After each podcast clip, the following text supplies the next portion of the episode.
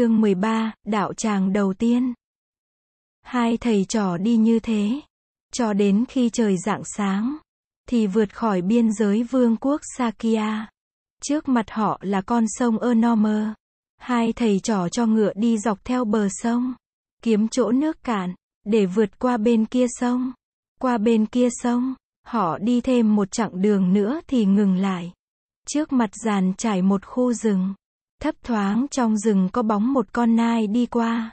Chim chóc bay quanh không hề biết sợ hãi. Siddhartha nhảy xuống ngựa. Chàng mỉm cười đưa tay vuốt bờm con Kanthaka. Kanthaka, con giỏi lắm. Con đã giúp ta tới được nơi đây. Ta cảm ơn con. Con ngựa quý nghỉnh cổ nhìn chàng. Siddhartha rút thanh kiếm đeo bên yên ngựa. Với tay trái, chàng nắm mớ tóc mây và với tay mặt đang cầm kiếm, chàng cắt ngang mái tóc. Cha nơ đã xuống ngựa, chàng đưa mớ tóc và thanh kiếm cho cha nơ. Rồi chàng cởi chàng ngọc đang đeo trên cổ ra.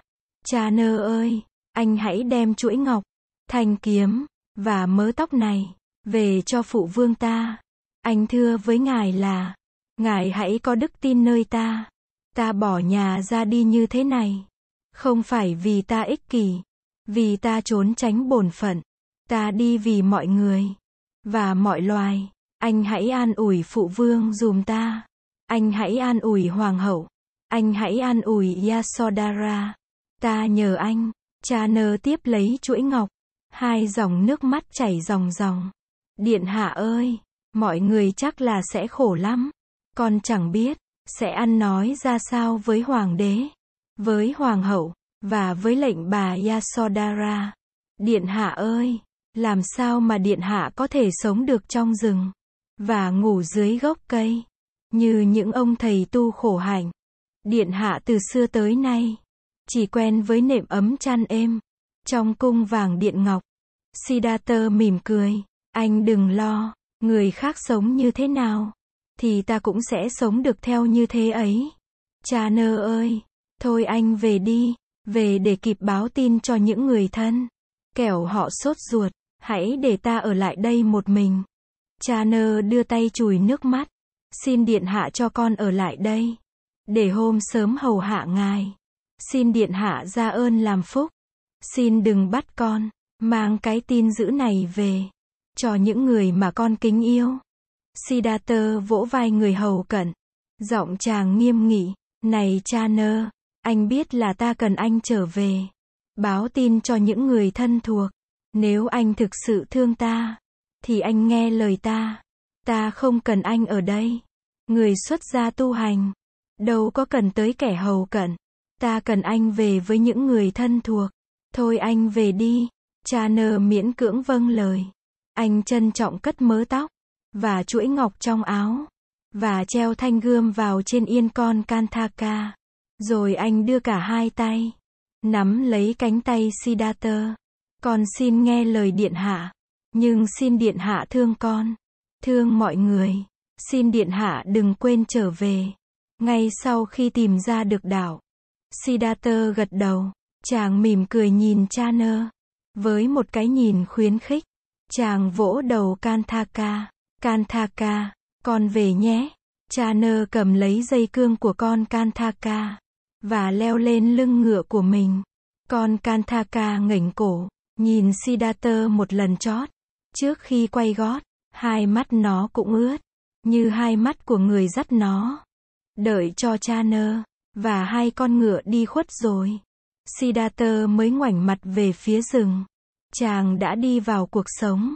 Lấy trời làm màn, lấy đất làm chiếu. Khu rừng này sẽ là nhà của Siddhartha hôm nay. Một cảm giác thoải mái và tự tại phát sinh trong chàng. Vừa lúc ấy có một người từ trong rừng đi ra. Thoạt nhìn, Siddhartha tưởng rằng đó là một vị sa môn. Bởi vì người này khoác một cái áo màu tràm. Thường là màu áo của người ẩn tu. Nhưng nhìn kỹ, Siddhartha thấy tay người ấy cầm cung. Và lưng người ấy đeo một bó tên. Anh là thợ săn phải không? Siddhartha hỏi. Vâng, người ấy trả lời. Anh là thợ săn. Vậy tại sao anh mặc áo sa môn? Người thợ săn mỉm cười. Tôi có khoác áo này thì bọn thú rừng mới không sợ. Nhờ đó tôi mới dễ dàng bắt chúng. Siddhartha lắc đầu. Như vậy là anh lợi dụng lòng thương của người tu hành rồi. Anh có muốn tôi đổi cái áo này của tôi cho anh không? Người thợ săn nhìn Siddhartha. Chiếc áo mà người đối diện mình đang mặc, là một chiếc áo trị giá ngàn vàng. Ông muốn đổi thật không? Người thợ săn hỏi lại. Thật chứ sao không? Siddhartha mỉm cười. Có cái áo này, anh có thể đem bán làm vốn. Để tìm một nghề khác mà làm ăn. Khỏi phải đi săn. Còn tôi, tôi muốn làm sa môn. Cho nên tôi cần cái áo của anh. Người thợ săn mừng rỡ. Hai người đứng ở cửa rừng cởi áo. Và đổi áo cho nhau. Người thợ săn được áo. Hấp tấp đi ngay. Siddhartha, trong chiếc áo mới, đã có dáng dấp một vị sa môn. Chàng bước vào rừng, tìm một gốc cây. Chàng ngồi xuống tĩnh tọa lần đầu. Trong cuộc sống không nhà không cửa. Sau một ngày dài ở trong cung, và một đêm thâu trên lưng ngựa. Giờ đây, Siddhartha cảm thấy thoải mái lạ thường. Trong tư thế thiền tọa, chàng ngồi như để nghỉ ngơi, và nuôi dưỡng cảm giác thành thơi, mà chàng đã nếm được khi mới bước vào rừng. Nắng đã lên cao, một tia nắng xuyên qua được rừng cây, và đến đậu trên mí mắt Siddhartha. Chàng mở mắt, trước mặt Siddhartha hình như có người. Chàng ngừng lên, và thấy một vị sa môn đang đứng ngắm chàng. Vị sa môn này khuôn mặt khắc khổ, thân hình gầy ốm. Siddhartha đứng dậy chắp tay chào hỏi. Chàng cho vị sa môn biết, là chàng vừa mới bỏ nhà đi làm sa môn, nhưng chưa có dịp, được một vị đạo sư nào thu nhận cả. Chàng nói chàng có ý định về miền Nam, để tìm tới đạo tràng của đạo sư Alara Kalama để thụ giáo. Vị sa môn cho Siddhartha biết, là ông đã từng tu học, dưới sự chỉ dẫn của đạo sĩ Alara Kalama. Ông cho biết hiện thời, đạo sĩ đang mở đạo tràng, ở phía bắc thành phố Vesali, và dạy trên 400 vị đệ tử. Ông biết đường đi về đạo tràng này, và sẵn sàng đưa Siddhartha tới đó. Chàng theo vị sa môn vượt khu rừng già, rồi theo một con đường mòn, lên một ngọn đồi, để đi tới một khu rừng già khác. Đi như vậy tới chưa? Vị sa môn bảo Siddhartha ngừng lại. Rồi ông ta rủ Siddhartha cùng đi tìm hái những trái rừng và những đọt lá rừng để hai người ăn cho đỡ đói. Siddhartha hỏi để biết tên của những trái cây rừng và những đọt lá rừng này. Vị sa môn cho biết, nhiều khi phải đi đào những rễ cây để ăn, nếu không hái được trái và lá. Biết rằng, mình phải sống lâu ngày trong rừng núi. Siddhartha ghi nhớ kỹ lưỡng những lời chỉ dẫn của vị sa môn. Siddhartha được biết rằng, vị sa môn này tu theo lối khổ hạnh, chỉ sống bằng trái rừng, đọt cây, và rễ cây. Ông tên là Bhagava. Vị này cho biết rằng, các vị sa môn tu theo đạo sĩ Alara Kalama, không theo lối khổ hạnh, bởi vì họ cũng đi khất thực, hoặc nhận thực phẩm, của dân cư các vùng lân cận, đem đến cúng dường. Chín hôm sau, hai người tới Anupia, rồi đi dần về phía đạo tràng của đạo sĩ Alara Kalama. Đạo tràng này được thiết lập trong một khu rừng. Họ đến, vừa lúc, đạo sĩ Alara đang giảng đạo cho các đệ tử. Hơn 400 người đang vây quanh. Đạo sĩ Alara tuổi chừng 70. Người ông gầy yếu, nhưng mắt ông còn sáng. Và giọng ông ngân vang như tiếng chuông đồng. Siddhartha và người bạn đồng hành. Đứng chờ bên ngoài vòng. Và lắng nghe hết những lời giảng dạy. Buổi giảng dạy chấm dứt. Mọi người đi tư tán trong rừng để thực tập. Siddhartha tiến tới làm lễ đạo sĩ Alara. Tự giới thiệu mình. Rồi cung kính nói. Bạch thầy. Xin thầy cho phép con. Được gia nhập vào đoàn thể các vị sa môn ở đây và tu học dưới sự hướng dẫn của thầy. Đạo sĩ chăm chú ngồi nghe Siddhartha, ngắm nhìn chàng hồi lâu, và tỏ vẻ hài lòng. Siddhartha, Thầy rất vui mà chấp nhận con. Con cứ ở lại đây. Nếu con hành được theo pháp và luật của thầy, thì chỉ trong một thời gian thôi, là con đắc đạo. Siddhartha vui mừng lạy tạ. Đạo sĩ Alara ở trong một túp lều, do các vị đệ tử dựng lên. Trong rừng giải rác, cũng có những tròi lá khác, của các sa môn đệ tử. Tối hôm đó, Siddhartha tìm một nơi bằng phẳng để ngủ. Chàng gối đầu, lên trên một cái rễ cây. Vì mệt quá nên Siddhartha ngủ say. Cho đến sáng ngày mai. Khi thức dậy, nắng đã lên, và chim chóc đã ca hát vang rừng. Siddhartha trỗi dậy, các bạn đồng tu đã dậy từ lâu, và đã hoàn tất buổi ngồi thiền đầu tiên trong ngày. Họ đang chuẩn bị, để đi vào thôn làng khất thực. Siddhartha được trao cho một chiếc bát, và dạy cho phương pháp đi vào thôn làng xin ăn. Theo các vị sa môn, Siddhartha ôm bát đi vào thành phố Vesali.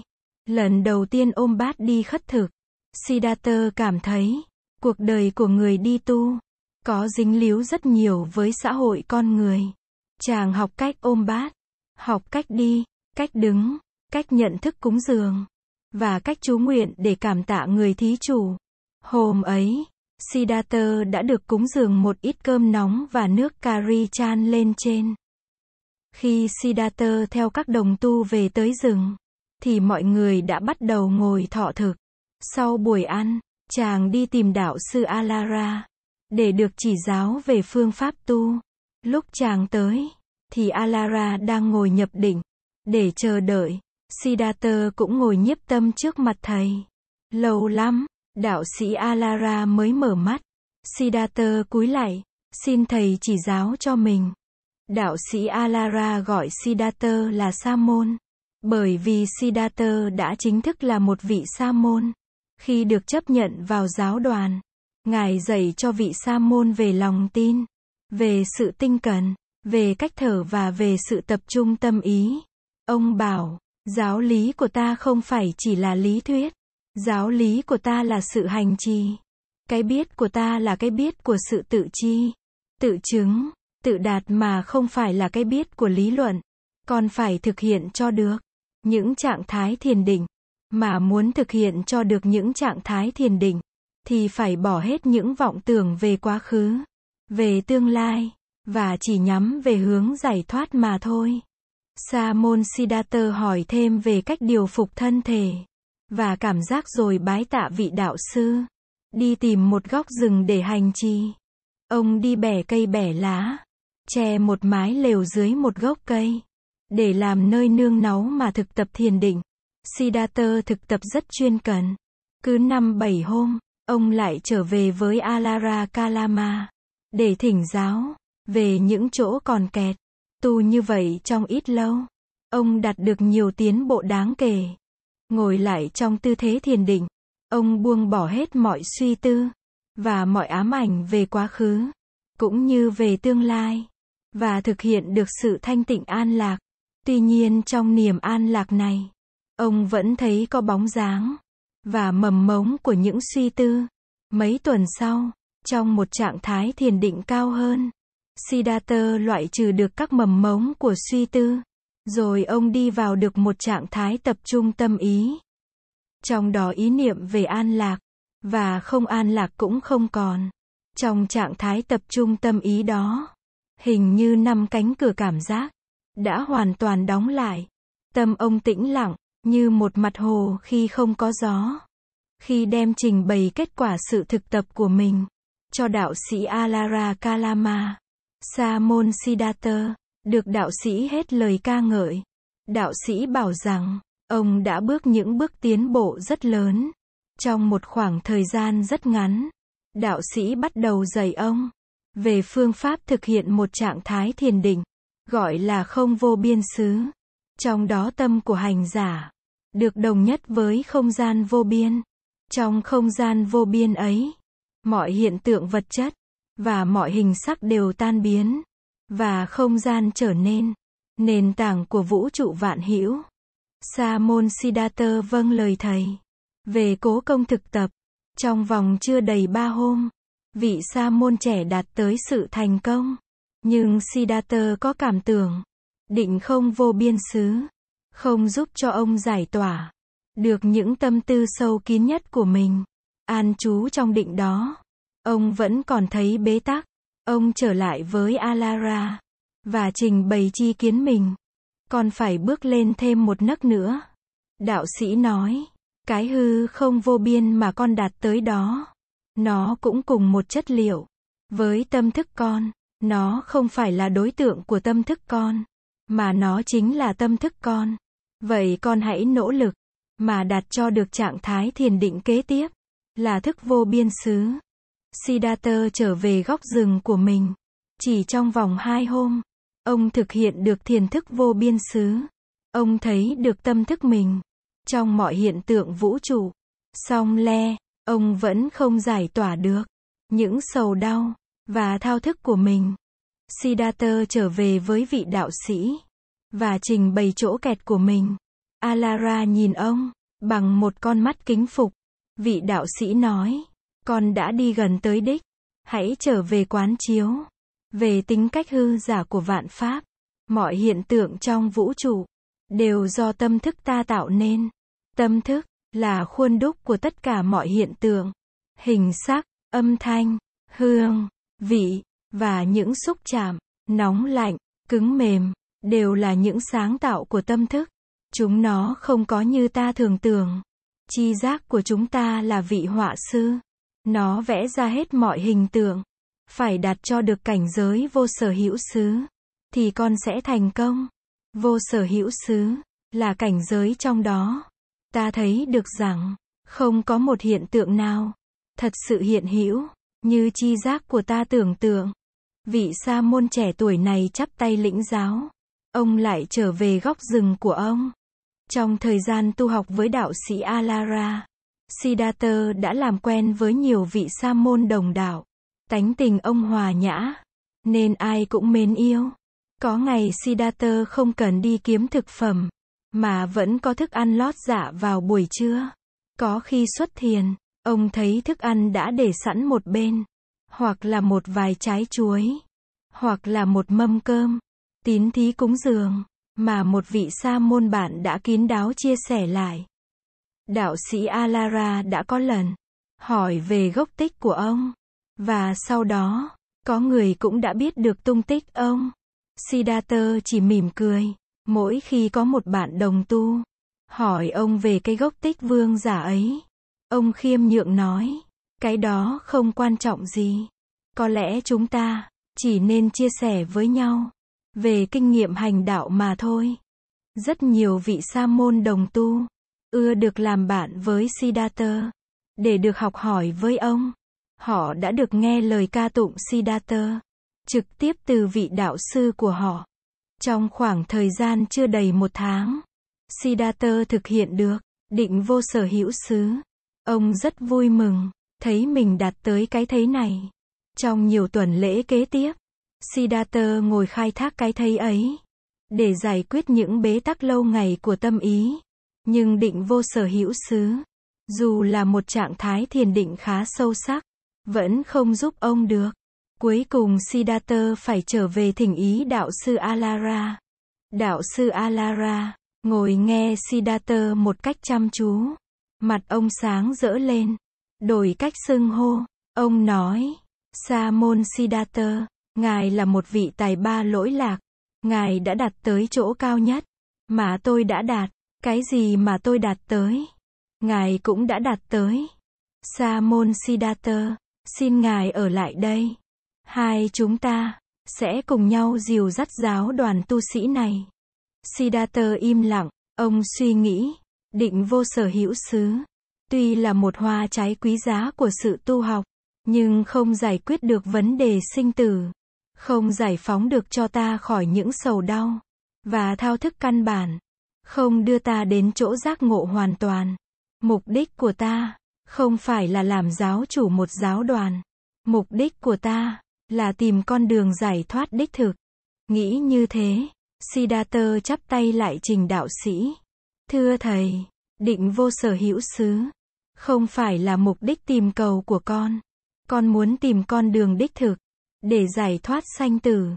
Con xin cảm ơn thầy, đã có lòng chiếu cố, và yêu mến con.